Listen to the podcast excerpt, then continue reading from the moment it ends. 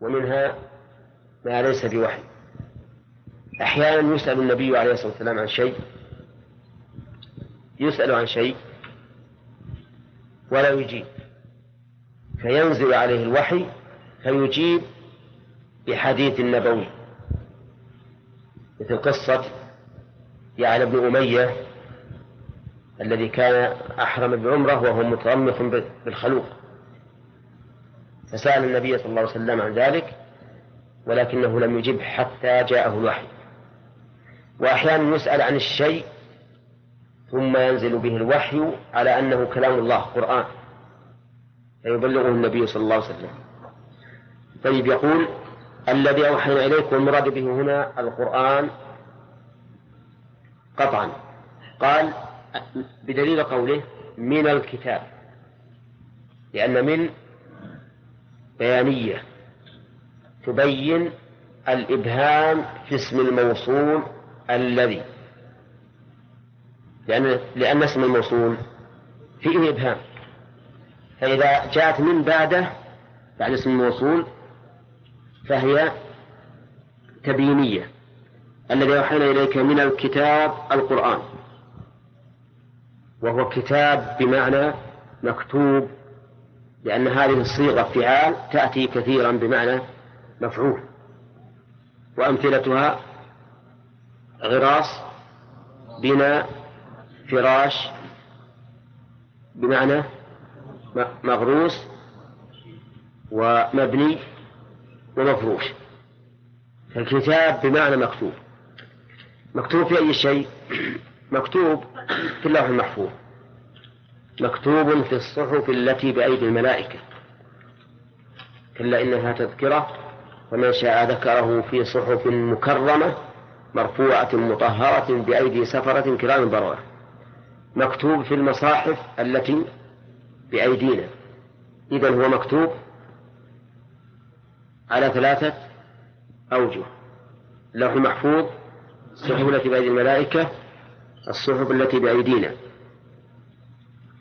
قال هو الحق هو ضمير فصل والحق خبر الذي فالذي أوحى الله إلى رسوله صلى الله عليه وسلم هو الحق أكد الله ذلك. كم مؤكد؟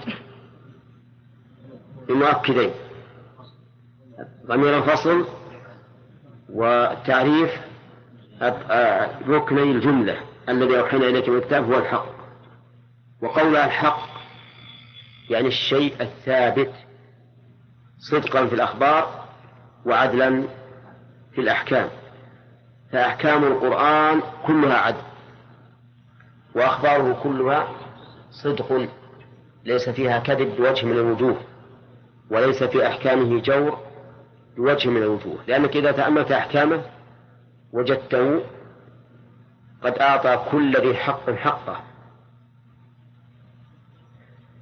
فلهذا كان عدلا في الأحكام وإذا تأملت أخباره وجدته وجدتها كلها صدقا وهذا هو الصدق في الأخبار. وقد قال الله تعالى وتمت كلمة ربك صدقا وعدلا لا مبدل لكلماته وهو السميع العليم.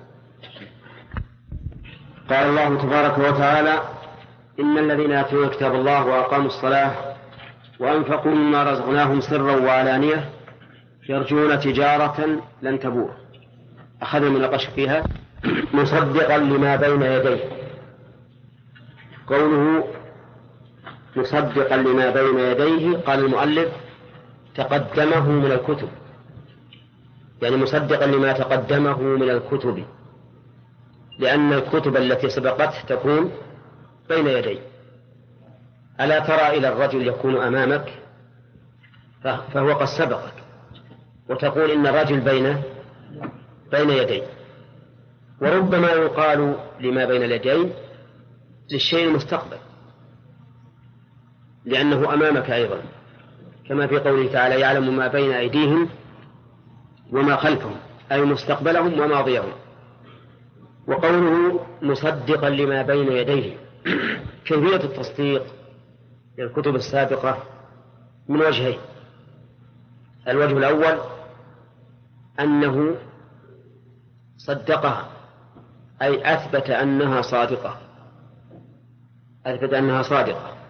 فالقرآن يثبت صحة التوراة والإنجيل والزبور وغير ذلك من الكتب وغير ذلك من الكتب ويبين أنها صدق. كذلك المصدق الوجه الثاني يصدق لما بين يديه لأن الكتب السابقة أخبرت به فنزوله يكون إيش؟ يكون تصديقا لها. فهو مصدق لما بين يديه من وجهين.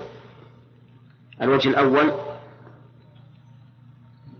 أنه صدق ما سبقه أي قال إنها كتب صادقة ثابتة وأوجب الإيمان بها. والوجه الثاني أنه صدق ما أخبرت به أي نزل مطابقا لما أخبرت به. كما قال الله تعالى وإنه لفي زبر الأولين. القرآن. زبر الأولين كتبهم يعني أنه موجود في كتبهم وأنه سوف ينزل كما أن محمدا صلى الله عليه وسلم كذلك قد أخذ العهد والميثاق على كل نبي أن يصدق به. قال الله تعالى وإذ أخذ الله ميثاق النبيين لما آتيتكم من كتاب وحكمة ثم جاءكم رسول مصدق لما معكم لتؤمنن به ولا تنصرنه قال أقررتم وأخذتم على ذلك النصر. قالوا أقررنا المهم أن تصديقه لما بين يديه من من وجهين. طيب. قال مصدقا لما بين يديه إن الله بعباده لخبير بصير. عالم بالبواطن والظواهر.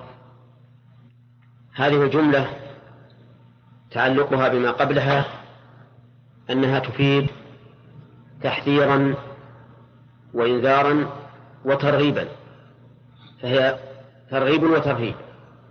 لأنه لما أخبر بأن هذا القرآن هو الحق فقد انقسم الناس في هذا الحق إلى قسمين قسم صدق به وقسم كفر به. أليس كذلك؟ طيب. كل هؤلاء نقول لهم إن الله تعالى بكم خبير بصير. فالذين صدقوا به لن يضيع تصديقهم وعملهم بما جاء به لأن الله خبير به وبصير به وسوف يجازيهم عليه. والذين كذبوا به أيضا لن تخفى حالهم على الله عز وجل. فسوف يعاقبهم بما يقتضيه تكذيبهم وإنكارهم واستكبارهم. فالجملة إذن هي باعتبار المصدقين بهذا القرآن لإيش؟ للبشارة للبشارة وباعتبار المكذبين للإنذار والتحذير. وقوله خبير بصير خبير اسم فاعل على صيغة المبالغة وإن شئت فقل إنه صفة مشبهة وهو أحسن بالنسبة لما يتعلق بالعلم. الأحسن في هذا أن نقول إنه من باب من باب الصفة المشبهة. لماذا؟ لأن الصفة المشبهة تدل على الثبوت تدل على الثبوت. لكن صيغة المبالغة قد تدل على الحدوث. وحدوث الخبرة في جانب الله في, في جانب الله عز وجل مستحيل ولا لا؟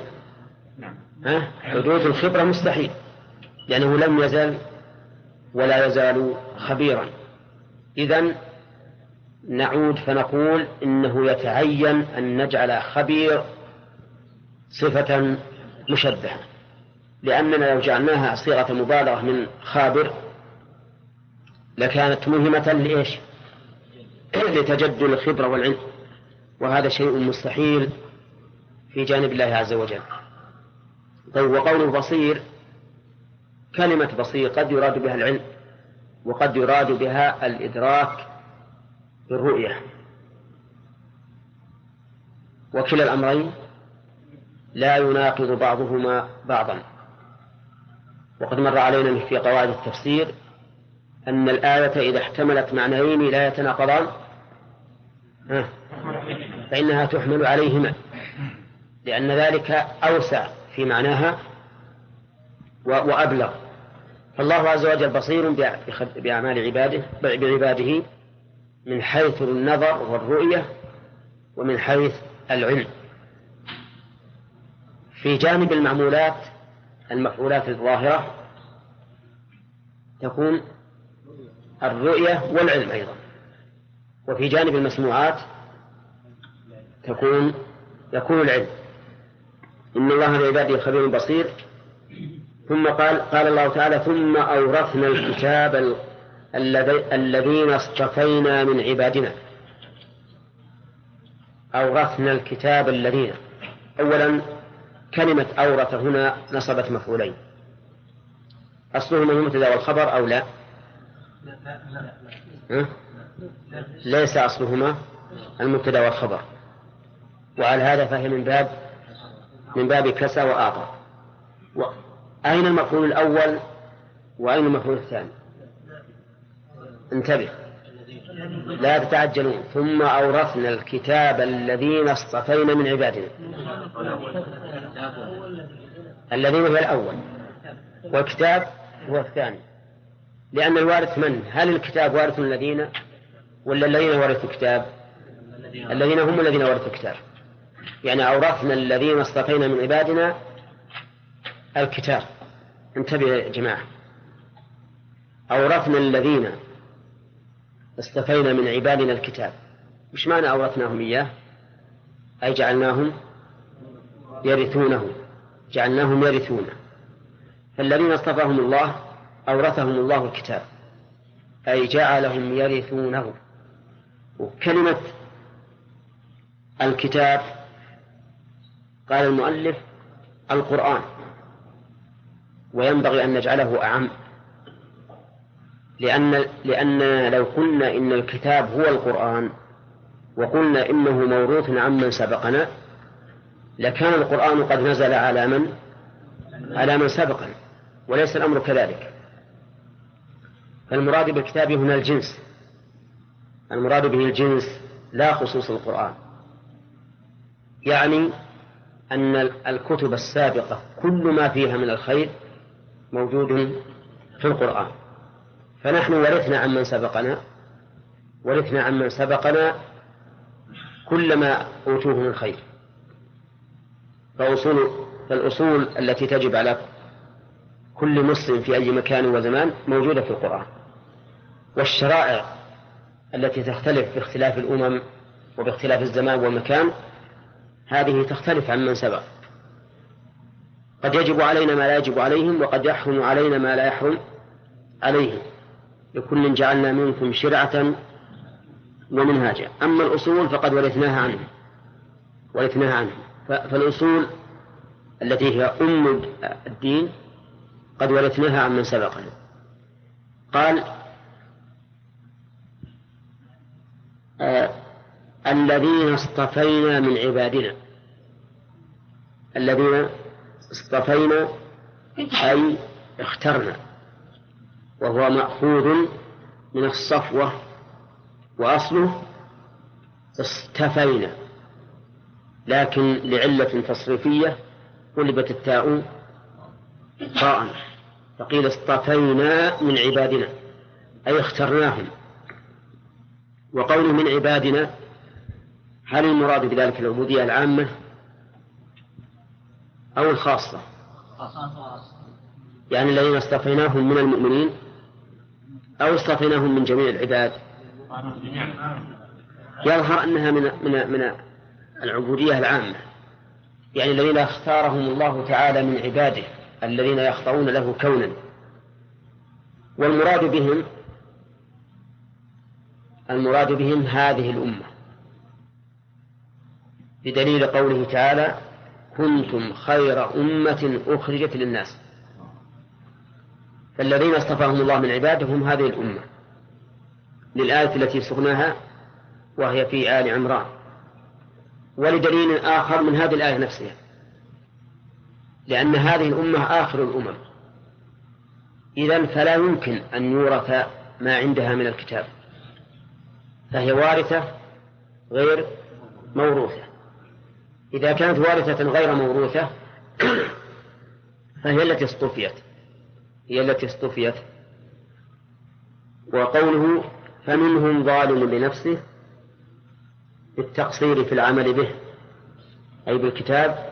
ومنهم مقتصد يعمل به أغلب الأوقات. ومنهم سابق بالخيرات يضم إلى العمل التعليم والإرشاد إلى العمل. بإذن الله. قسم الله تعالى هذه الأمة التي أورثها الكتاب إلى ثلاثة أقسام. وبدأ بالأقل فالأقل الأقل. في المرتبة فالأقل فقال فمنهم ظالم لنفسه ومنهم مقتصد ومنهم سابق بالخيرات. الظالم لنفسه هو الذي ترك شيئا من الواجبات أو فعل شيئا من المحرمات. ترك صلاة الجماعة مع وجوبها عليه. ترك بعض الزكاة لم يخرجها لم يخرجه. ترك الحج على الفور مع وجوبه عليه على الفور. هذا نقول إنه ظالم لنفسه. فعل المحرمات شرب الخمر زنى سرق نظر نظرا محرما هذا نقول إنه ظالم لنفسه. كذا معنى الظالم في الأصل هو الناقص لأن الظلم هو النقص. قال الله تعالى كلتا الجنتين آتت أكلها ولم تظلم منه شيئا. يعني لم تنقص. وكل من أساء فقد نقص فيما يجب عليه. ولهذا كل عمل سيء يعتبر نقصا فيما يجب عليه. لأن الواجب عليك لنفسك أن ترعاها حق رعايتها. فأنت مسؤول أول ما تسأل عن نفسك قال النبي صلى الله عليه وسلم إن لنفسك عليك حقا وإن لأهلك عليك حق. فبدأ بالنفس. فكما يجب عليك أن ترعى مصالح ولدك ومالك وأهلك يجب عليك أن ترعى مصلحة نفسك. بل هو الواجب الأول من حقوق المخلوقين بعد حق الله ورسوله. طيب إذا من فعل محرما فقد ظلم نفسه. ليش؟ لأنه نقصها حقها في الأمانة. أنت مؤتمن عليها يجب أن ترأها حق رعايتها. من ترك واجبا فقد ظلم نفسه. لأن الواجب لأن الواجب عليه أن يفعل الواجب ليقوم بحق الأمانة فيما يتعلق في نفسه. هذا الظالم نفسه. ومنهم مقتصد. المقتصد هو الذي لم يقع منه ظلم لنفسه ولا تقدم في الخير. أي قائم بالواجبات تارك للمحرمات. لكنه لا يكثر من النوافل ولا يحرص على إكمال الواجبات على الوجه الأكمل ولا يتجنب المكروهات مقتصد. لا لا نقص ولا زاد. يصلي مع الجماعة ويزكي بدون نقص لكن لا يأتي بنوافل لا يأتي بالنوافل ولا بالصدقات التطوع يؤدي فريضة الحج لكن لا يعود. يصوم رمضان لكن لا يصوم نفلا وهكذا. يؤدي ما عليه من المعاملات بين الناس على الوجه الأكمل. لا على الوجه الواجب فقط. لا يتسامح عن فقير ولا ينزل من قيمة أو ثمن لكنه ماشي على ما يجب عليه. نقول هذا مقتصر هذا لا له ولا عليه يعني ليس له ثواب إلا ثواب فعل الواجب فقط. الثالث سابق بالخيرات. هذا يأتي بالواجبات ويزيد ما شاء الله تعالى من الخيرات. ويأتي بالواجبات أيضا على وجه الأكمل الأتم. فالصلاة مثلا لا يقتصر فيها على تسبيحة واحدة بل يزيد. لا يقتصر على الفاتحة بل يزيد. لا يقتصر على أن يضع يديه مثلا مطلقة هكذا بل يضعها في موضعها في حال القيام وفي حال الركوع وفي حال السجود وهكذا. نقول هذا سابق بالخيرات. يؤدي الزكاة ويتصدق. يحج الواجب ويتطوع. يصوم رمضان ويتنفل بغيره من الصيام. هذا نقول إنه سابق بالخيرات. أما قول المؤلف رحمه الله ان معنى سابق بالخيرات يضم إلى العمل التعليم والإرشاد إلى العمل ففي هذا نظر ظاهر. لماذا؟ لأن التعليم قد يكون واجبا. قد يكون واجبا. وإذا قام بالتعليم الواجب صار من السابق بالخيرات أو من المقتصد. من المقتصد. وإن تركه صار من الظالم لنفسه. وكذلك نقول في الإرشاد. كذلك نقول في الإرشاد. الإرشاد الواجب إذا قام به صار مقتصدا. وإن تركه صار ظالم من نفسه. ولكن ما قلنا هو الصواب. طيب ما تقولون في في اختلاف المفسرين في هذه الآية؟ فمنهم من يقول فمنهم ظالم لنفسه كالمانع للزكاة. ومنهم مقتصد كالمقتصر عليها. ومنهم ظالم ومنهم سابق بالخيرات كالزائد عليها. وآخر يقول فمنهم ظالم لنفسه مؤخر للصلاة عن وقتها. ومنهم مقتصد فاعل لها في وقتها. ومنهم سابق بالخيرات فاعل لها في أول وقتها. أي في الوقت الذي يستحب أن تقام فيه. هل بين القولين خلاف؟ لا. ليس بينهما خلاف. هذا يسمى اختلاف تنوع. يعني أن كل واحد منهما من القائلين ذكر نوعا. فيكون هذا على سبيل التمثيل على سبيل التمثيل. ولا يعد هذا خلافا في الواقع. ولكنه تمثيل هذا مثل بالزكاة وهذا مثل بالصلاة. طيب و وقوله ومنهم سابق بالخيرات بإذن الله. قال المؤلف في إرادته. الكونية والشرعية. الظاهر أن أننا نغلب هنا الكونية. يعني أن هؤلاء الأقسام الثلاثة الظالم والمقتصد والسابق كلهم يفعلون هذا بإذن الله. الله تعالى هو الذي آذن للظالم نفسه أن يظلم نفسه. وللمقتصد أن يقتصر على ما يجب. وللسابق أن يزيد. وتقييد هذا بإذن الله لئلا يفتخر مفتخر بكونه سابقا بالخيرات. فيضيف الشيء إلى نفسه ويمن به على ربه. كما قال الله تعالى عن بعض آد بني آدم يمنون عليك أن أسلموا قل لا تمنوا علي إسلامكم بل الله يمن عليكم. أن هداكم الإيمان فأنت إذا من الله عليك بسبق في الخيرات لا تظن أن هذا من نفسك. لو وكلت إلى نفسك لكنت ظالما لنفسك. لقوله تعالى إنا عرضنا الأمانة على السماوات والأرض والجبال فأبين أن يحملنها وأشفقن منها وأحملها الإنسان إنه كان ظلوما جهولا. هذه حقيقة الإنسان. الظلم والجهالة. لكن من من الله من من الله عليه وهداه فهو من فضله سبحانه وتعالى. قال الله تعالى ذلك هو الفضل الكبير. ذلك أي إرثهم الكتاب هو الفضل الكبير. نعم. صدق الله. الفضل الكبير الذي لا يدانيه فضل هو منة الله على عبده بالعلم بهذا الكتاب. هذا هو الفضل الكبير. ليس الفضل ليس الفضل الكبير بأن يعطى الإنسان قصورا أو مراكب فخمة أو زوجات حسناء أو أولاد أبناء كثيرين.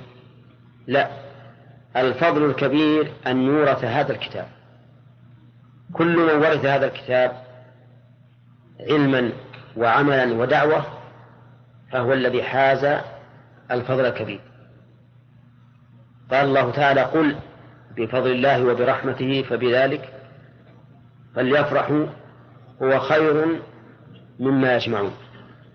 وفي قول ذلك هو الفضل فيها أداة حصر وهو ضمير الفصل ذلك هو الفضل.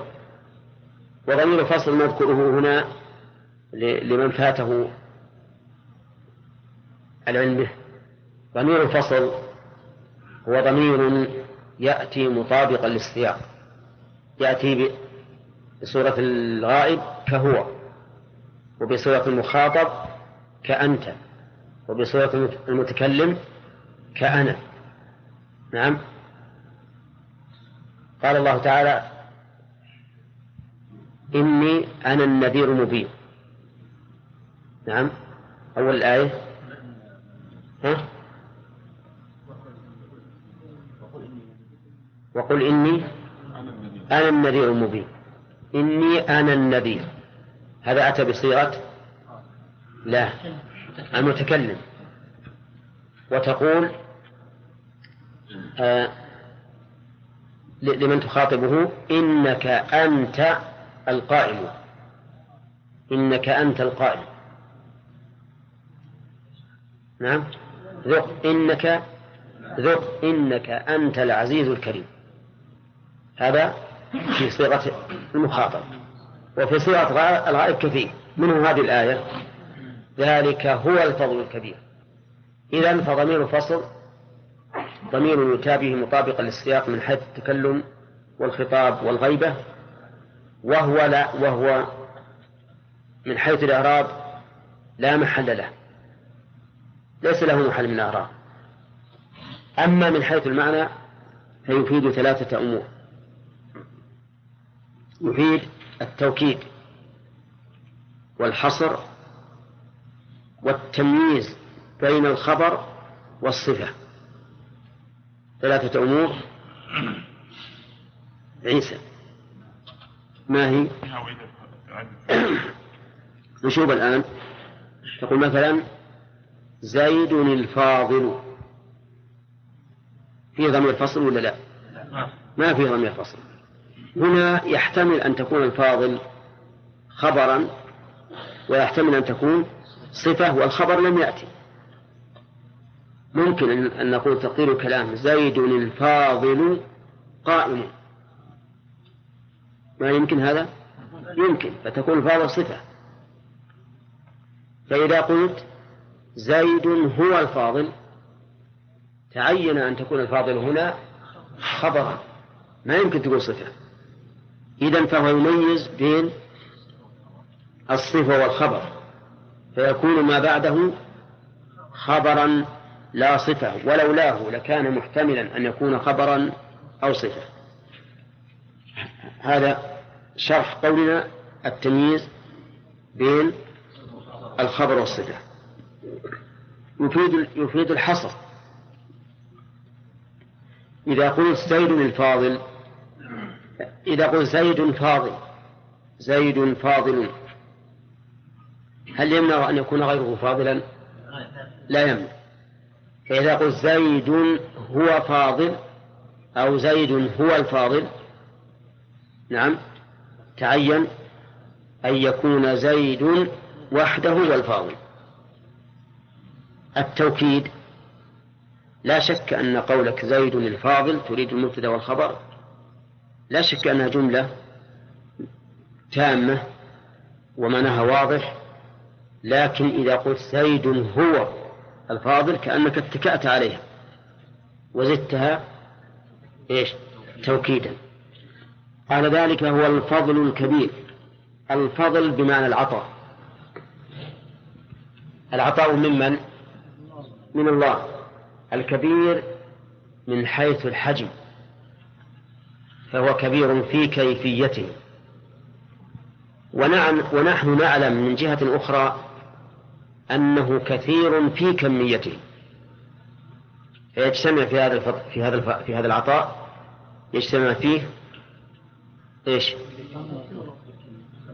نعم الكمية والكيفية.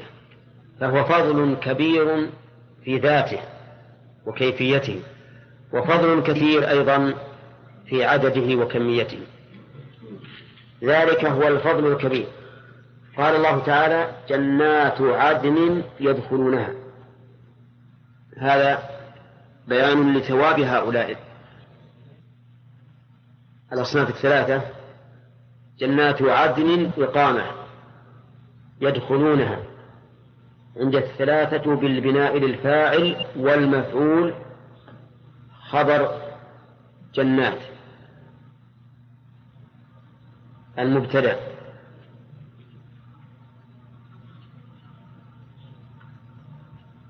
طيب بالبناء للفاعل.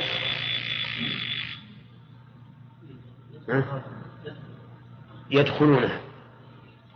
وبالبناء للمفعول يدخلونها. وهم إذا أدخلوا فقد دخلوا ولا لا؟ إذا أدخلوا فقد دخلوا. فكأن القراءتين واحد لكن يستفاد منها من كلمة يدخلونها بيان أنهم يعطونها كرامة. يعطونها كرامة فتقدم إليهم حتى يدخلوها. لكن يدخلونها بدون أن يقال يدخلونها فإن الداخل قد يدخل كرامة وقد يدخل من ذات نفسه. لكن إذا أدخلها كأنها قدمت لهم على سبيل الكرامة حتى يدخلوها. وقول جنات عدن جنات أصله آه، جمع إيش؟ جمع جنة. قال العلماء والجنة البستان كثير الأشجار. وسمي بذلك لأنه يستر من كان داخله.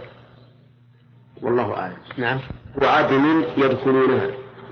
عدن بمعنى إقامة. يعني أن هذه هذه الجنات جنات إقامة لا طعن فيها بل هم خارجون فيها أبدا. ومع ذلك ليس واحد منهم يتمنى أن يتحول عما هو فيه. كما قال الله تعالى لا يبغون عنها حولا. بخلاف بخلاف الجنة فإن الإنسان لو كان في أحسن ما يكون من البساتين يتمنى أن يتحول إلى ما هو أحسن منه وأفضل منه. لكن في الآخرة كل إنسان منهم كل واحد منهم يرى أنه في مكان إقامة لا يريد أن يتحول عنه. وهذا لا شك أنه من كمال من كمال النعيم أن يستقر الإنسان وأن يرى أنه في أكمل ما يكون حتى لا تتشوف نفسه إلى نعيم أعلى فيتنغص نعيمه لأنه من المعلوم أن الإنسان إذا رأى أنه دون غيره وإن كان في مقام أمين وإن كان في مقام منعم فيه لكن يتنغص عليه ذلك بكونه يرى أن غيره أفضل منه. طيب. قال يدخلونها بالبناء للمفعول للفاعل وللمفعول. خبر جنات. جنات مبتدأ وجملة يدخلونها أو يدخلونها خبر. يحلون خبر ثاني. ولا تصح أن تكون حالا من الفاعل. وذلك لأن لأن تحليتهم بذلك بعد الدخول. ولو قلنا يدخلونها حال كونهم يحلون للزم من ذلك أن يكون التحلية حين الدخول أو قبله. طيب يحلون خبر ثاني. وهل يجوز أن يتعدد الخبر؟ الجواب نعم. وهذا في القرآن كثير. قال الله تعالى وهو الغفور الودود ذو العرش المجيد. الخبر الآن كم؟ أربعة. الغفور والودود وذو العرش والمجيد. فتعدد الأخبار. جائز في اللغة العربية. يحلون فيها أي في هذه الجنات من قال المؤلف بعض. فأفادنا أن من هنا ليست بيانية. بل هي تبعيضية.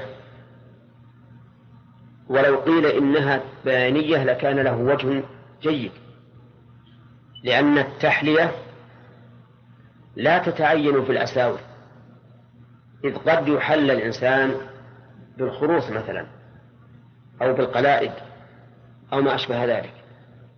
فجعلها بيانية أولى من جعلها تبعيضية. لأنك إذا قلت يحلون بعض أساور لم تكن التحلية في الأساور وإنما يحلون بعضها.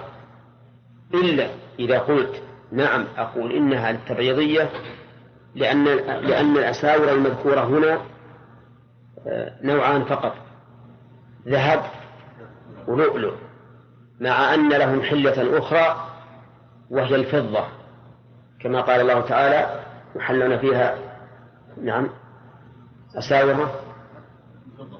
وحلوا أساور من فضة. وحلوا أساور من فضة. وسقاهم ربهم شرابا طهورا.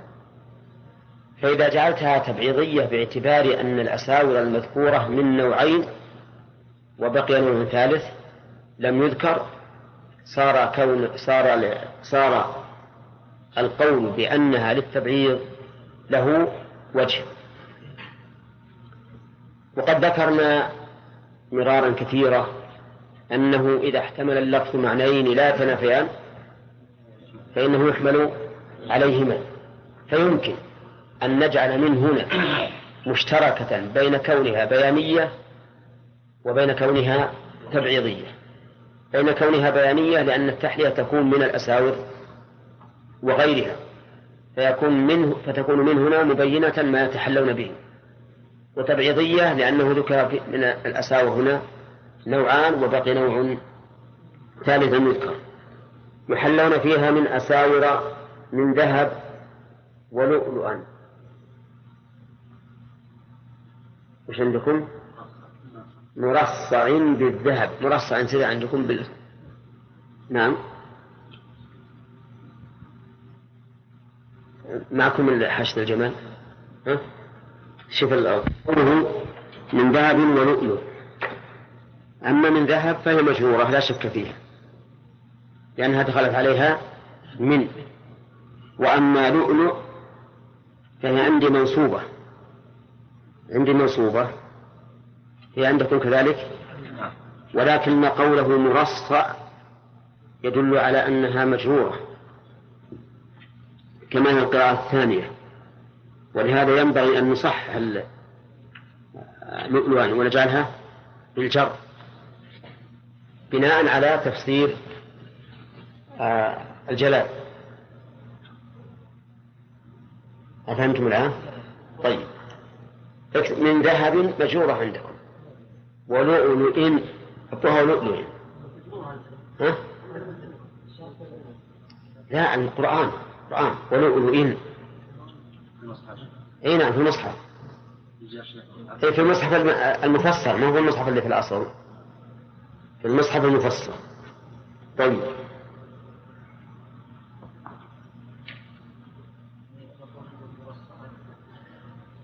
ولؤلؤ إيش ما الدليل على أنه ولؤلؤ؟ لأنه قال مرصع لو أنه لو أنه أراد قراءة النص لقال مرصعا. إذا نقول لؤلؤ فيها قراءتان سبعيتان. إحداهما بالنصب ولؤلؤا. وعلى هذا تكون معطوفة على محل أساور. يعني يحلون فيها أساور ولؤلؤا. أساور من ذهب ويحلون لؤلؤا أيضا. وأما بالجر ولؤلؤ فهي معطوفة على من ذهب. يعني يحلون فيها أساور من نوعين من ذهب ولؤلؤ. أضف إليها حل أساور من فضة تكون أساورهم من ثلاثة أنواع من الذهب واللؤلؤ والفضة.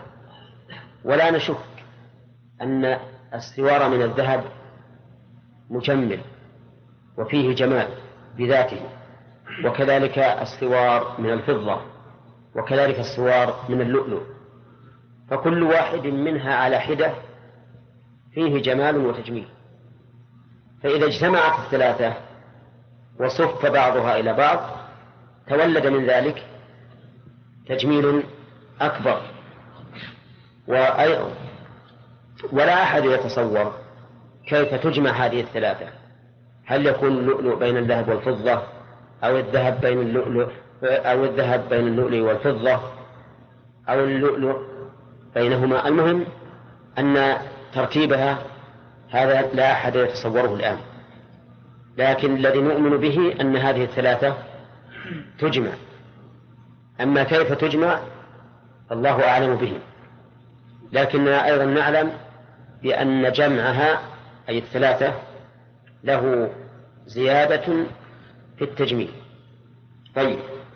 واعلم أن الذهب الذي يذكر في نعيم الجنة والفضة واللؤلؤ ليست كالذهب التي الذي نشاهده الآن أو الفضة أو اللؤلؤ بل هو ذهب أعظم ذهب يليق بنعيم الجنة.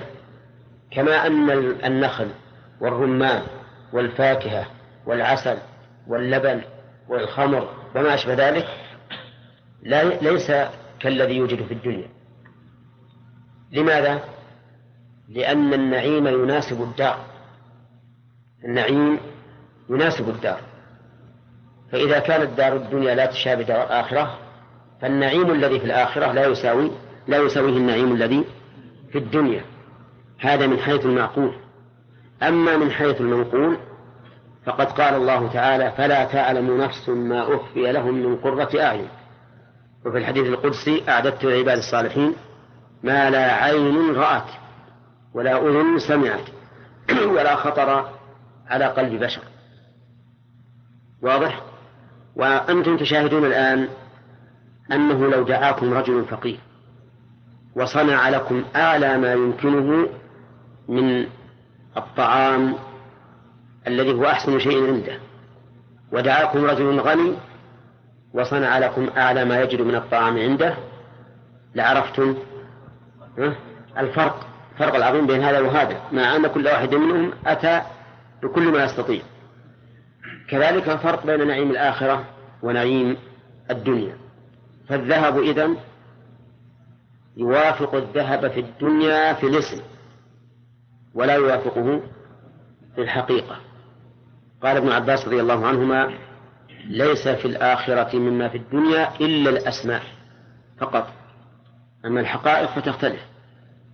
طيب يقول من ذهب ولؤلؤ مرصع بالذهب وقوله مرصع بالذهب قد قد يعارض المؤلف في ذلك. إذ قد يقال إن اللؤلؤ مستقل حلية مستقلة. نعم؟ ويدل لذلك قراءة النصب ولؤلؤا يعني يحلون لؤلؤا. أما على قراءة الجر فما ذهب إليه المؤلف محتمل غير متعين. أنتم معنا الآن؟ طيب.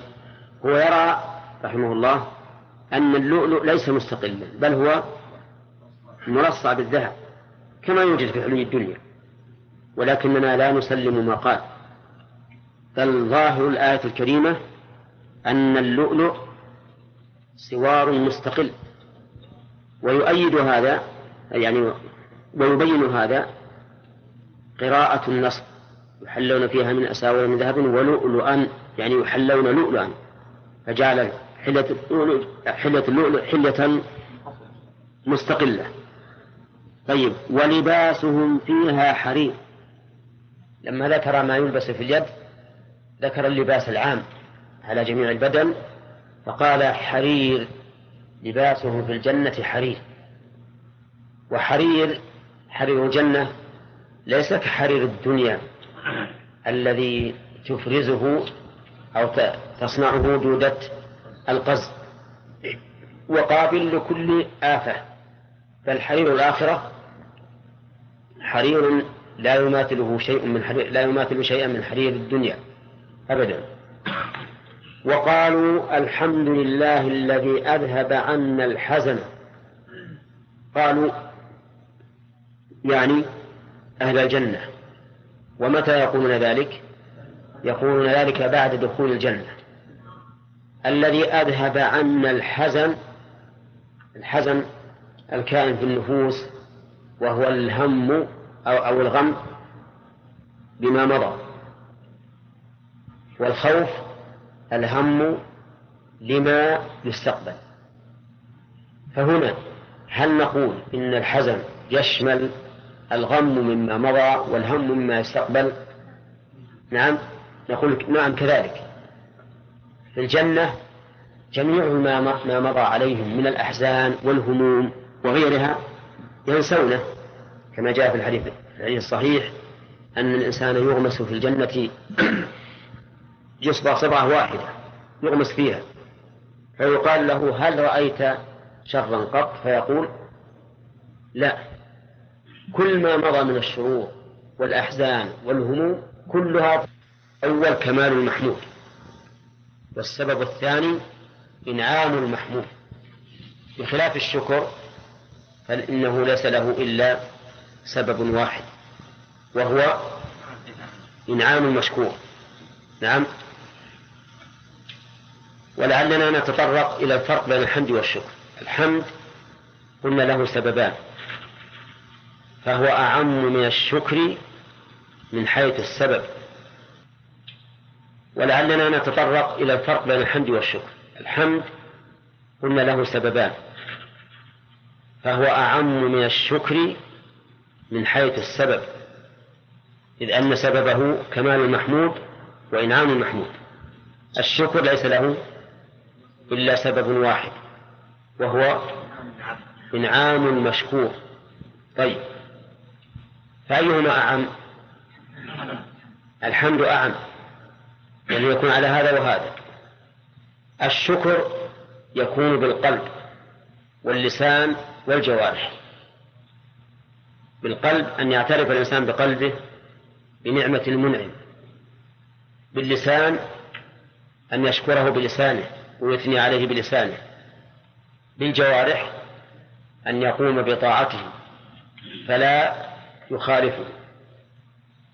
وعليه قول الشاعر أفادتكم النعماء مني ثلاثة يدي ولساني والضمير المحجبة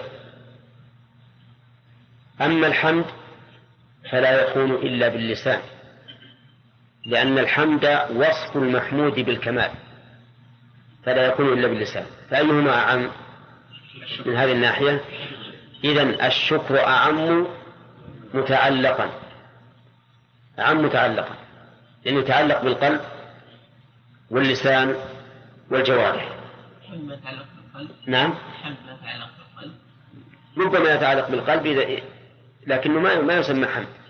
يعني من من من أضمر في نفسه آه، الثناء الله عز وجل ما يقال حمد الله إذ أنه لم يظهر. وربما يتعدى وربما يقول قائل إنه يكون بالقلب لكنه ليس بظاهر. نعم. نعم. كيف؟ طيب يقول وقالوا الحمد لله الذي أذهب عنا الحزن. قال المؤلف جميعا يشير إلى أن ال هنا لاستغراق العموم. وأل تكون لاستغراق العموم إذا صح أن يحل محلها كل. كل ولا كل؟ ها؟ فرق كل يعني من الطعام. كل بالتشديد من الكلية. طيب. آه، إذا صح أن يحل محل الكل بالتشديد فهي الاستغراق. إن الإنسان لفي خسر. هذه طيب. خلق الإنسان ضعيفا. أه؟ للاستغراق. الرجال قوامون على النساء. أه؟ لا ما هي للاستغراق ما كل راجل قوام. أحيانا تكون المرأة قوامة على الرجل. فهذه لبيان الحقيقة فقط. للحقيقة فقط. طيب. المؤلف قوله أفادنا بقول جميعه أن ال هنا للاستغراق. إن ربنا لغفور للذنوب شكور للطاعة. هذه الجملة كما تشاهدون مؤكدة بمؤكدين. بإن واللام فهم أكدوا بالثناء هذا على الله أنه سبحانه وتعالى غفور للذنوب شكور لها. الغفور هنا صيغة مبالغة وإلا صفة مشبهة. نعم. هي تشمل الأمرين جميعا. هي صورة صيغة مبالغة لكثرة غفران الله تعالى للذنوب وكثرة من يغفر لهم.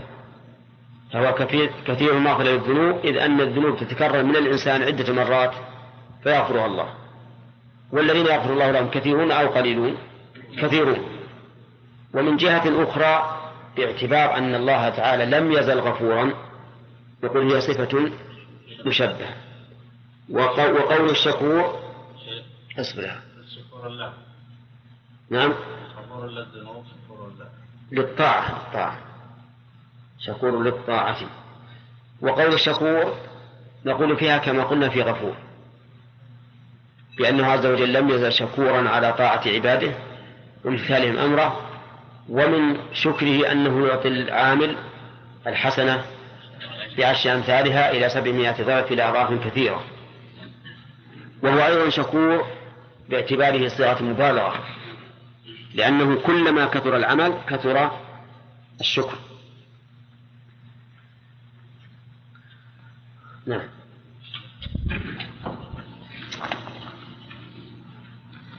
في ذكر ثواب أهل الجنة. جنات عدن يدخلونها يحلون بالنصب. أن تكون أن يكون التحلي باللؤلؤ لا يتعين أن يكون أساور لأن تقدير الكلام يكون يحلون فيها أساور ويحلون فيها لؤلؤا. ومعلوم أن الحلية تكون بالأساور وتكون بغير ذلك. معلوم الآن؟ فصارت على قراءة النص. يتعين أن تكون منفردة عن الذهب ثم يحتمل أن تكون أساور ويحتمل أن تكون ها؟ غير أساور. هذا قراءة النص. وعلى قراءة الجر يحتمل أن تكون مركبة مع الذهب من أساور من ذهب ولؤلؤ. فتكون اللؤلؤ مرصعا كما اختاره المؤلف ويحتمل أن تكون أساور مستقلة ما متعينة؟ طيب قوله ولباسهم فيها حرير وأشباهها من الآيات الدالة على نعيم الجنة في بدر هل الدرس الذي أحلنا دار المقامة من فضله. قولها الذي هنا يجوز أن تكون صفة لما سبق. وهو الله. الحمد لله الذي أذهب عن الحزن الذي أحلنا ويحتمل أن تكون استئنافا يعني أنها في محل رفع على القطع لأن المنعوت إذا علم وتعدد النعت له جاز في النعت الثاني القطع والإتباع. كما قال ابن مالك وإن نعوت كثرت وقتلت مفتقرا لذكرهن أتبعت. وإن لم يكن مفتقرا جاز القطع الذي أحلنا أي أنزلنا دار المقامة من فضله. دار المقامة المقامة هنا بمعنى الإقامة. فهي إذن ظرف مكان. أو أنها مصدر. مصدر ميمي دخلته التاء. ودار المقامة هي دار الجنة ووصفت بذلك لأن ساكنيها مقيمون فيها أبدا ولأنهم لا لا يريدون الإقامة بغيرها.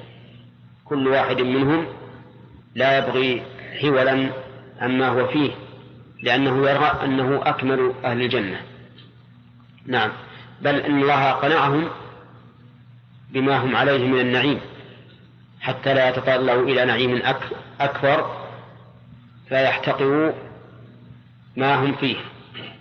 بخلاف أهل النار فإن صح فإن أهل النار كل واحد منهم يرى أنه أشد أهل النار عذابا لأنه لو يرى أن غيره يماثله أو أن غيره أشد منه لهان عليه العذاب. الذي أحن دار المقامة من فضله من سببية هنا. أي بسبب فضله أي تفضله علينا. لأنه لولا فضل الله عليهم ما وصلوا إلى هذا المقام العظيم.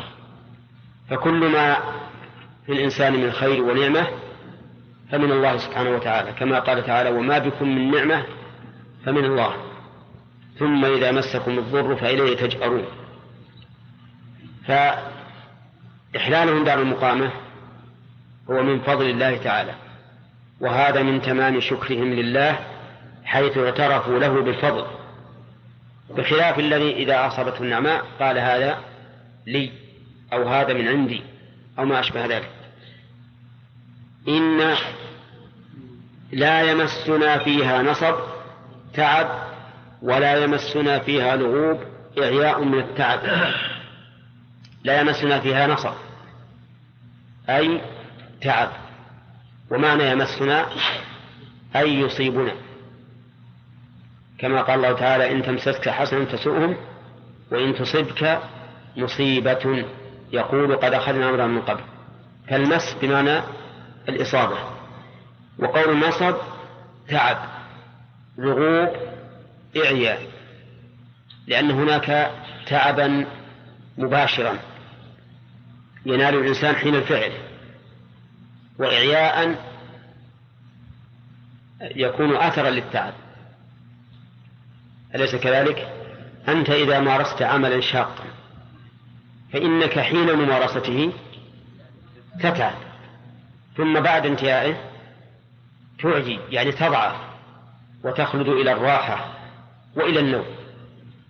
في الجنة ليس فيها نصب يعني تعب بدني حين مزاولة الأعمال ولا لغوب أي إعياء وهو الناتج عن عن التعب.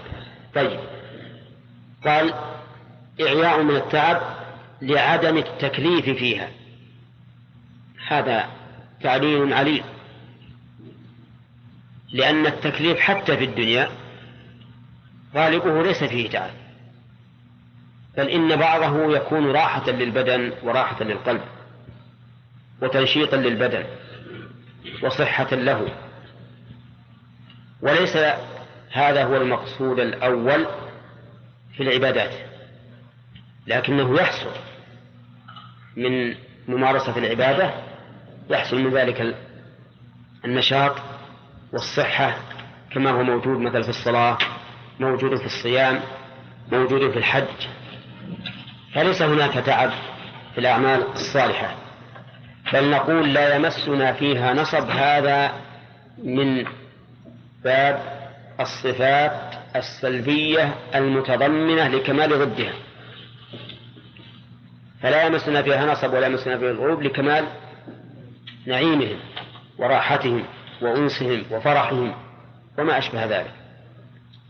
طيب يقول لعدم التكليف فيها وذكر الثاني التابع للأول للتصريح بنفيه. ذكر الثاني وهو اللغوب التابع للأول وهو التعب. لأن اللغوب كما قلنا قبل قليل نتيجة التعب. فكأن المؤلف أجاب عن سؤال. كأنه قيل إذا انتفى التعب انتفى اللغوب الذي هو نتيجته. فلماذا لا لم يقتصر على نفي التعب؟ وقيل لا يمسنا فيها نصب وإذا انتفى النصب انتفى اللغوب. واضح؟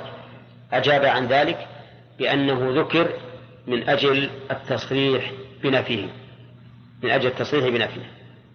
هذا ما ذهب إليه المؤلف ولا شك أنه وجه حسن. لكن ربما نقول إن الإنسان أحيانا يجد إعياء وكسلا وموت قوى بدون بدون عمل وبدون تعب وهذا مشاهد وعليه فيكون نفي اللغوب أمرا ليس تأكيدا وإنما هو أمر أساسي كيف أمر أساسي؟ لأن الإنسان قد يجد إعياء أحيانا وهو ما ما اشتغل ألم تجدوا ذلك؟ ها؟ إذا آه، نقول إن ذكره أساسي وليس من باب التصريح بنفيه الذي لا يقصد منه إلا مجرد التوكيد نعم آه، المهم أن أهل الجنة لكمال نعيمهم لا يمسهم فيها نصب ولا يمسهم فيها لغوب ثم قال تعالى والذين كفروا لهم نار جهنم فثنى بذكر عقاب أهل النار لأن القرآن مثاني. كلما ذكر فيه معنى ذكر فيه ما يقابله. ولا تكاد تجد آيات آيات في القرآن يذكر فيها معنى إلا وذكر ما يقابله لأن القرآن مثاني لئلا تتمادى النفس في الرجاء. إذا ذكر النعيم وحده فإن النفس تتمادى في الرجاء. وحينئذ تأمن مكر الله. ولو ذكر الوعيد وحده يتمادت النفس في الخوف فقنطت من رحمة الله. ولكن الله سبحانه وتعالى يقول يذكر هذا تارة وهذا تارة حتى يكون الإنسان سائرا من غير ميل إلى الرجاء ومن غير ميل إلى القنوط وهذه المسألة اختلف العباد فيها. هل الأولى أن يسير الإنسان إلى ربه بين الخوف والرجاء فيكون خائفا راجيا؟ أو الأولى أن يغلب الرجاء إحسانا في الله تعالى إحسانا للظن بالله عز وجل؟ أو الأولى أن يغلب الخوف؟ نعم في هذا خلاف بين العلماء. الإمام أحمد روي عنه أنه قال ينبغي أن يكون خوفه ورجاؤه واحدا. فأيهما غلب هلك صاحبه. لأنه إن غلب الرجاء أمن الإنسان من مكر الله. وإن غلب وإن غلب الخوف قنط من رحمة الله. فيكون خوفه ورجاؤه واحدا. قالوا فالخوف والرجاء كالجناحين للطائر. إن هبط أحدهما مال الطائر إليه واختل توازنه. وإن تساويا استقام الطائر واستقام واعتدل توازنه. وقال بعض أهل العلم بل هذا يختلف باختلاف الأحوال. باختلاف الأحوال فإذا فعل الإنسان الطاعة فليغلب الرجع فليغلب الرجع. وأن, وأن الذي وفقه لها سوف يقبلها منه ويثيبه عليها. كما قال الله تعالى وقال ربكم ادعوني أستجب لكم. إذا وفقت للدعاء وفقت للإجابة. إذا وفقت للعمل وفقت للقبول. وإذا عمل المعصية فليغلب جانب الخوف. وليرجع إلى ربه. لأنه إن غلب جانب الرجاء بعد فعل المعصية فإنه لا يتوب منها. ويقول إن الله لا يغفر يشرك به ويغفر ما دون ذلك لمن يشاء. ويقول الله غفور رحيم وما أشبه ذلك. فيكون تغليب الرجاء في حال وتغليب الخوف في حال أخرى. وقال بعض العلماء نعم يغلب الخوف في جانب في حال والرجاء في حال لكن لا باعتبار العمل بل باعتبار الحال. فإذا كان مريضا فليغلب جانب الرجاء. لقول النبي صلى الله عليه وسلم لا يموتن أحدكم إلا وهو يحسن الظن بالله. وإن كان صحيحا فليغلب جانب الخوف. والمناسبة قالوا لأن المريض تضعف نفسه وتنكسر وليس يميل إلى الدنيا ولكنه يهتم بما بما أمامه فليغلب جانب الرجاء.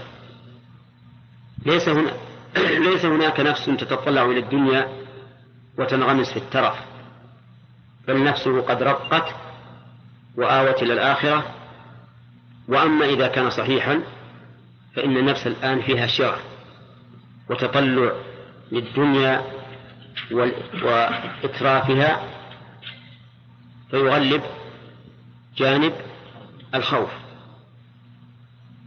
على كل حال ممكن أن نقول إذا وجدت أسباب يخاف الإنسان على نفسه من تغليب جانب الرجاء فليقدم إيش؟ الخوف. وإن وجدت أسباب تقتضي أن يخاف الإنسان وييأس من رحمة الله فليغلب جانب الرجاء. يعني إذا فعل أسباب الرجاء فليغلب الرجاء. وإذا وجدت أسباب الخوف فليغلب جانب جانب الخوف. وقبل أن ندخل فيما أعد الله تعالى لأهل النار فيها نرجع لنأخذ الفوائد. لأننا يعني لم نأخذ الفوائد فيما سبق. أليس كذلك؟ طيب من إن لو أورثنا الكتاب الذين اصطفينا من عبادنا.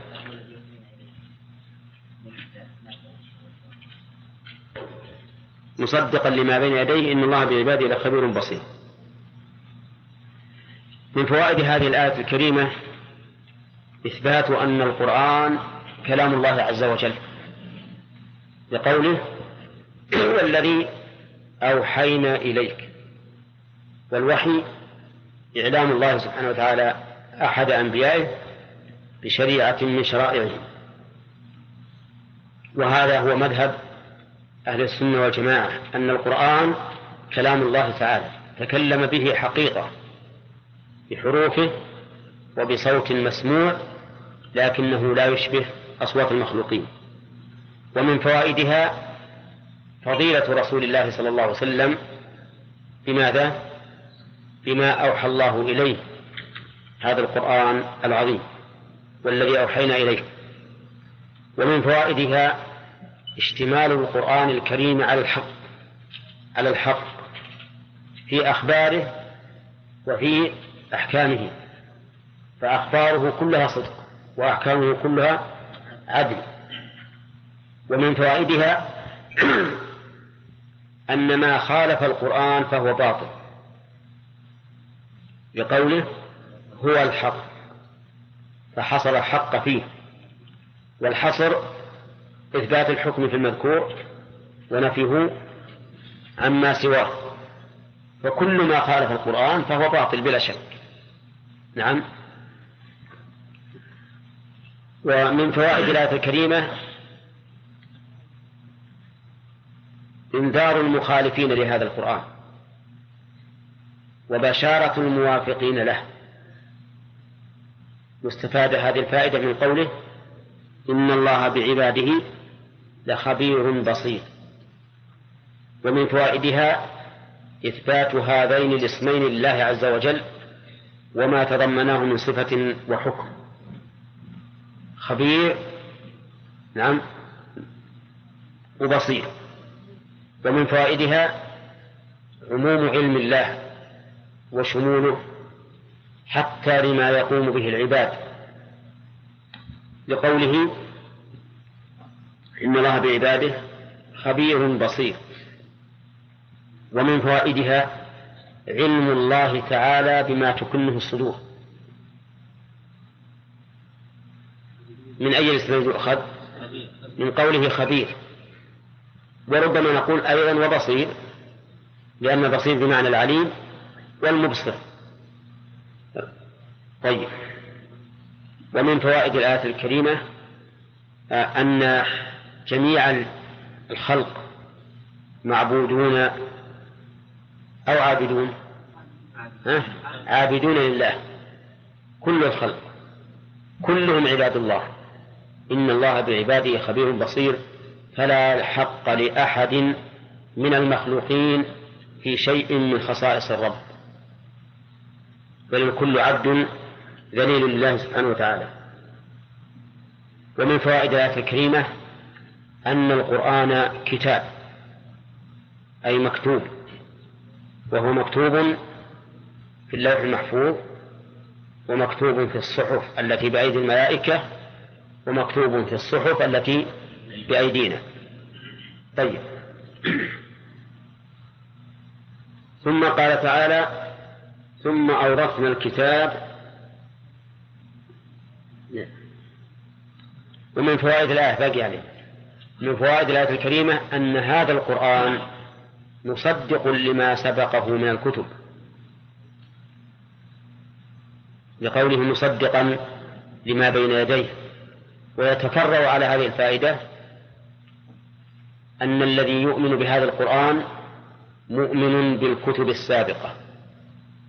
لأن هذا القرآن مصدق لها فيكون الإيمان به إيمانا بما سبق من الكتب ومن فوائد الآية الكريمة الاستشهاد بالأمر الواقع حتى وإن كان من عند الله بمعنى أن الله تعالى يستشهد بالأمر الواقع ليزداد إيمان المؤمنين. وجه ذلك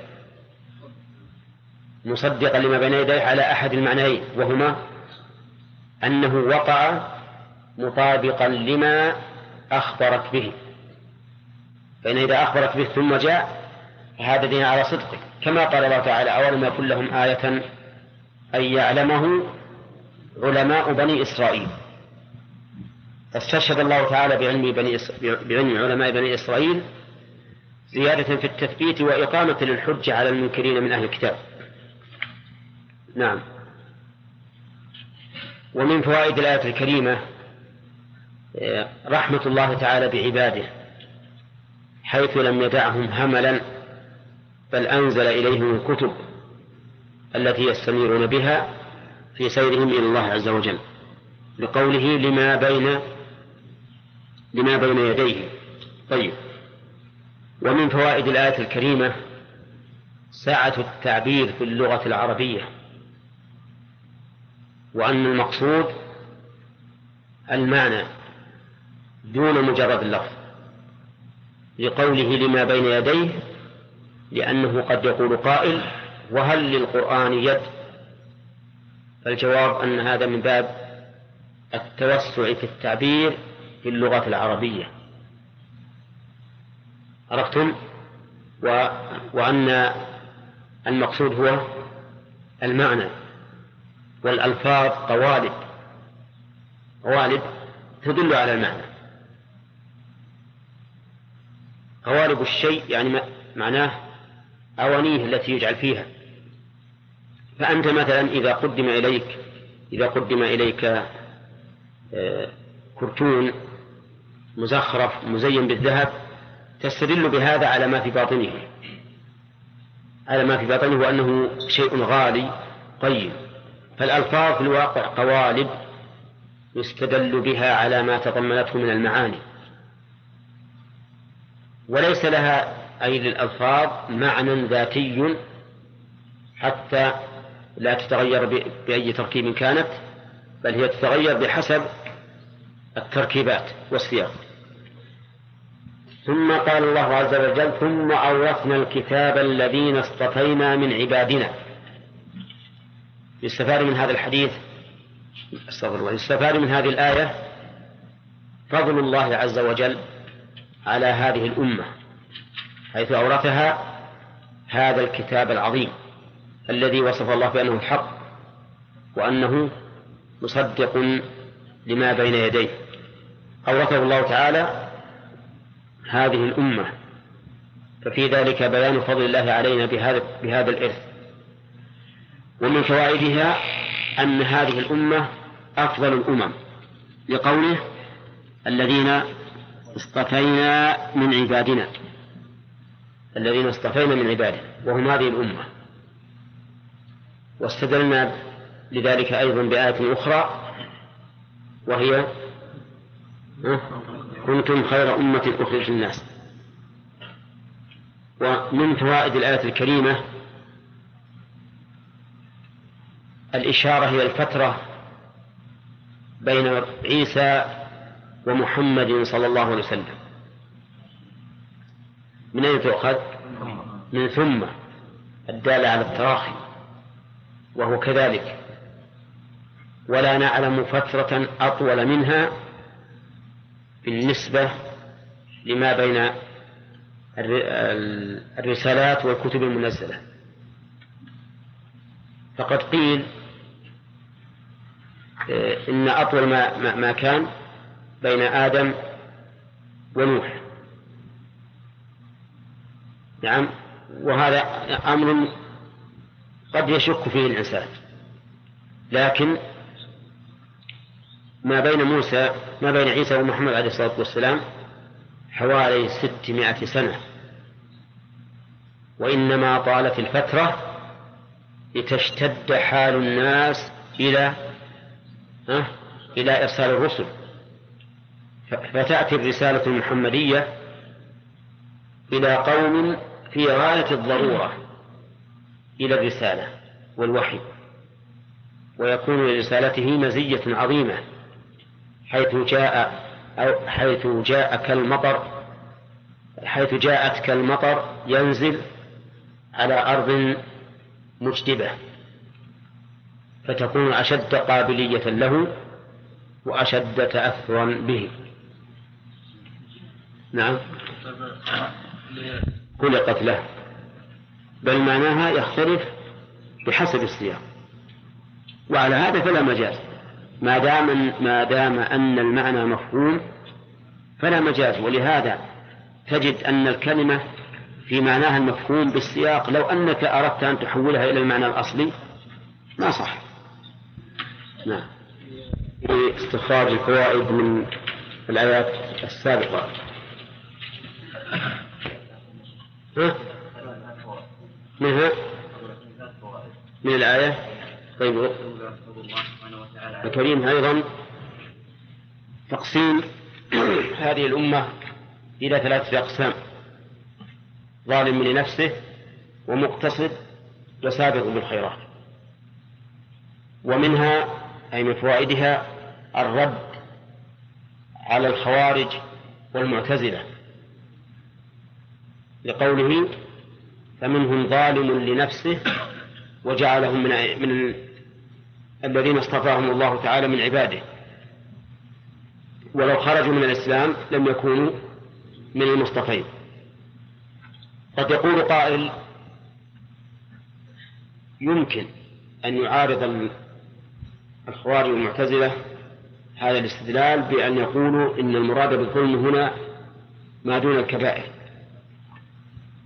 فيقال إن ما دون الكبائر يقع مغفورا بفعل الطاعات كالصلوات الخمس والجمعة إلى الجمعة ورمضان إلى رمضان. وحينئذ ينتفي الظلم بمجرد فعل هذه الطاعات. ثم نقول قول آخر بأن الآية مطلقة. تشمل الظلم الأصغر والظلم الأكبر. ففيها رد على الخوارج والمعتزلة الذين يكفرون أو يخرجون الإنسان بالكبيرة من الإسلام وحينئذ لا يكون من العباد الذين اصطفوا. ومن فوائد الآية الكريمة أن كل عمل يقوم به الإنسان فهو بإذن الله عز وجل وإرادته. لقوله بإذن الله وفيها الرد على القدرية الذين يقولون إن الإنسان مستقل بعمله يقول ويفعل ويترك بغير إذن الله بل هو مستقل بمشيئته وفعله. وفيها من فوائدها أيضا كبح النفس عن الاستعلاء والفخر بالطاعة لقوله لقوله بإذن الله. حتى لا يقول الإنسان فعلت ذلك من نفسي وأنا الذي فعلت وفعلت. وهذا خلافا لما يسير عليه بعض الناس. إذا فعل المعصية كان جبريا وإذا فعل الطاعة كان قدريا. إذا فعل الطاعة قال هذا مني وأنا الذي فعلت وأنا الذي فعلت. وإذا فعل المعصية قال هذا من الله وأنا مجبر عليه. فبعض الناس يسلك هذا المسلك وهذا مسلك بعيد من العدل. طيب. ومن فوائد الآية الكريمة إثبات عموم مشيئة الله عز وجل حتى في أفعال العبد. بقوله بإذن الله. ومن فوائدها تفاضل الناس في العمل ويتفرع عليه تفاضلهم في الإيمان أين الدليل على في العمل؟ تقسيمهم إلى ثلاثة أقسام ويلزم من تفاضلهم في العمل أن يتفاضلوا في الإيمان فيكون في ذلك دليل لمذهب أهل السنة والجماعة القائلين بزيادة الإيمان ونقص الإيمان. طيب ومن فوائد الآية الكريمة أن أكبر فضل يتفضل الله به على عبده أن يوفقه للقيام بطاعته. لقوله ذلك هو الفضل الكبير. وقد أشار الله تعالى إلى هذا المعنى في قوله قل بفضل الله وبرحمته فبذلك فليفرحوا هو خير مما يجمعون. ومن فوائدها أيضا أن إفضال الله على عباده يتفاضل فمنه الكبير ومن الصغير وهذا أمر مشاهد.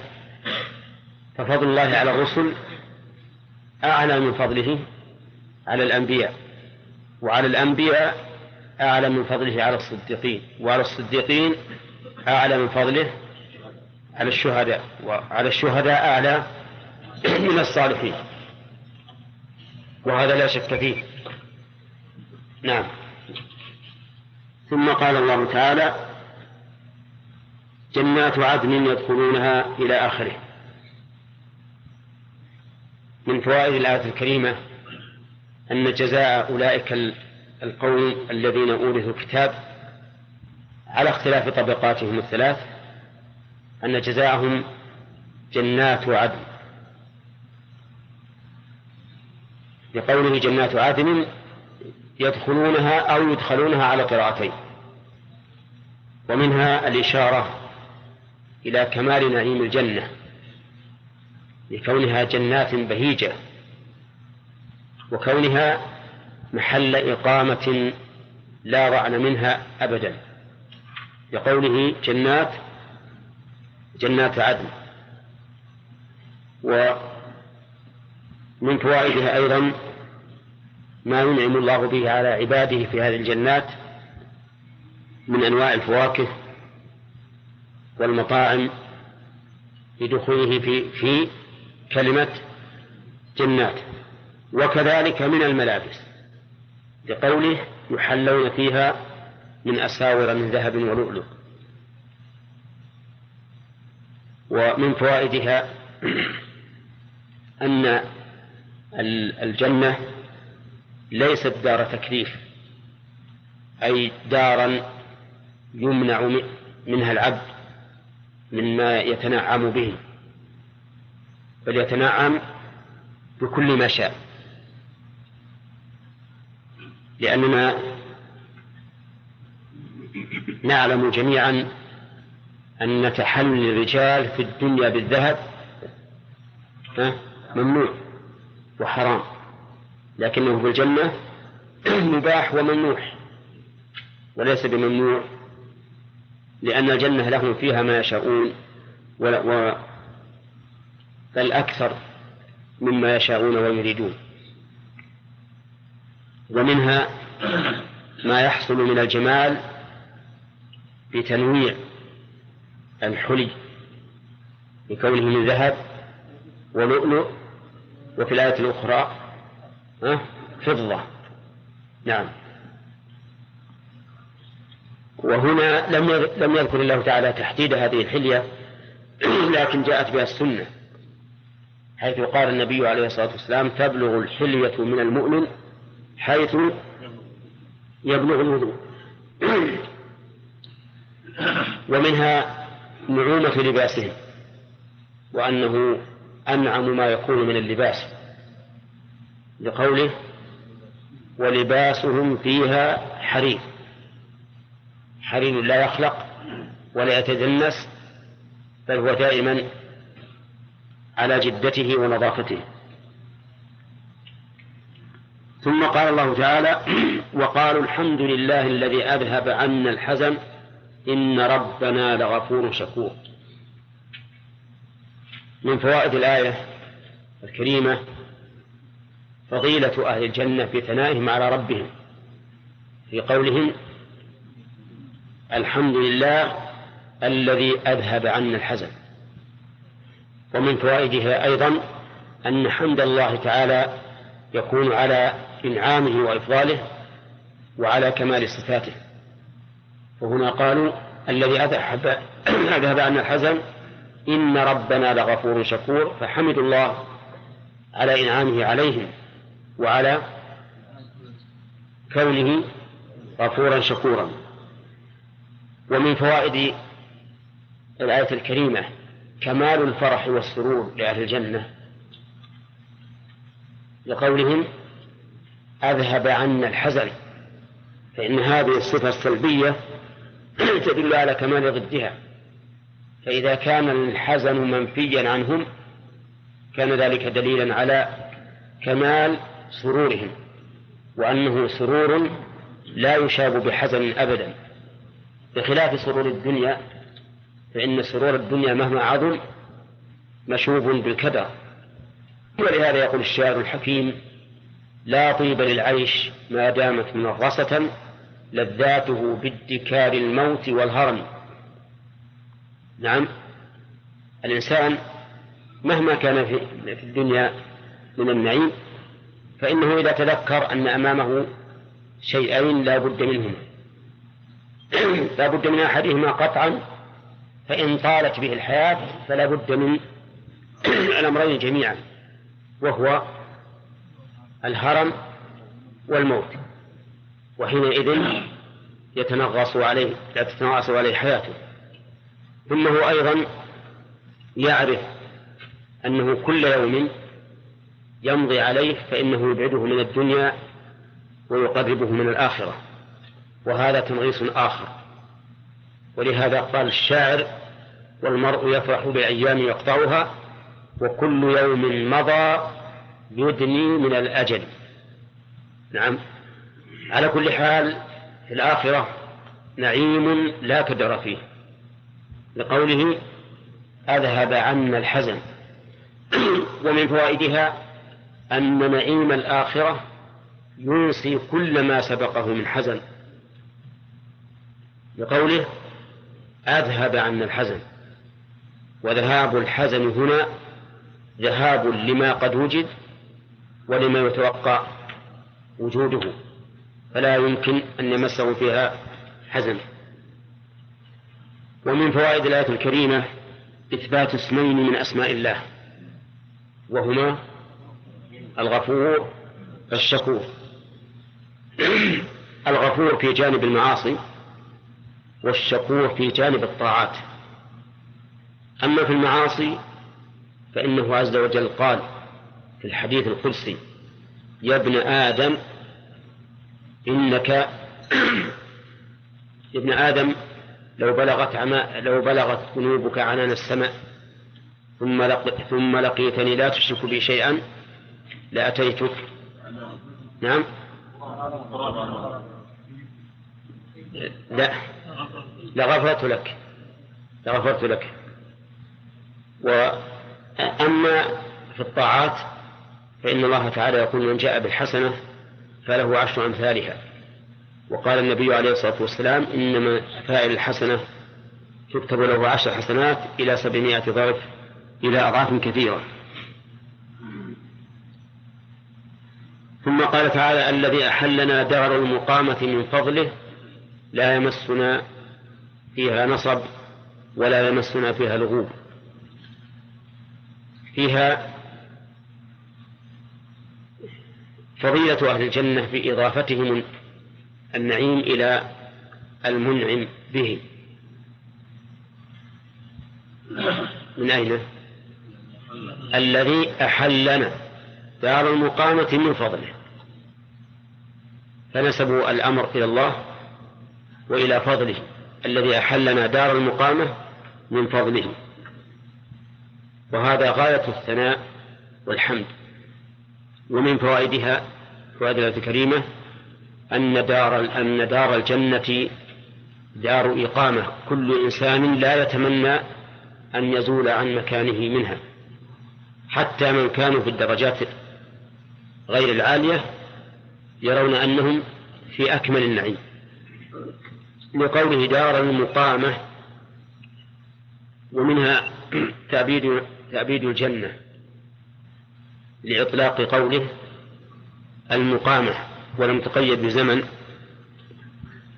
ومنها من فوائد الآية أن بلوغهم إلى هذه الدار ليس بحولهم وقوتهم ولكن بفضل الله عز وجل لقوله من فضله ومن فوائدها إثبات الأسباب.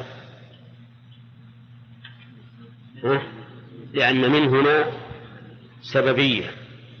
أي بفضل الله. ففيها رد على من ينكرون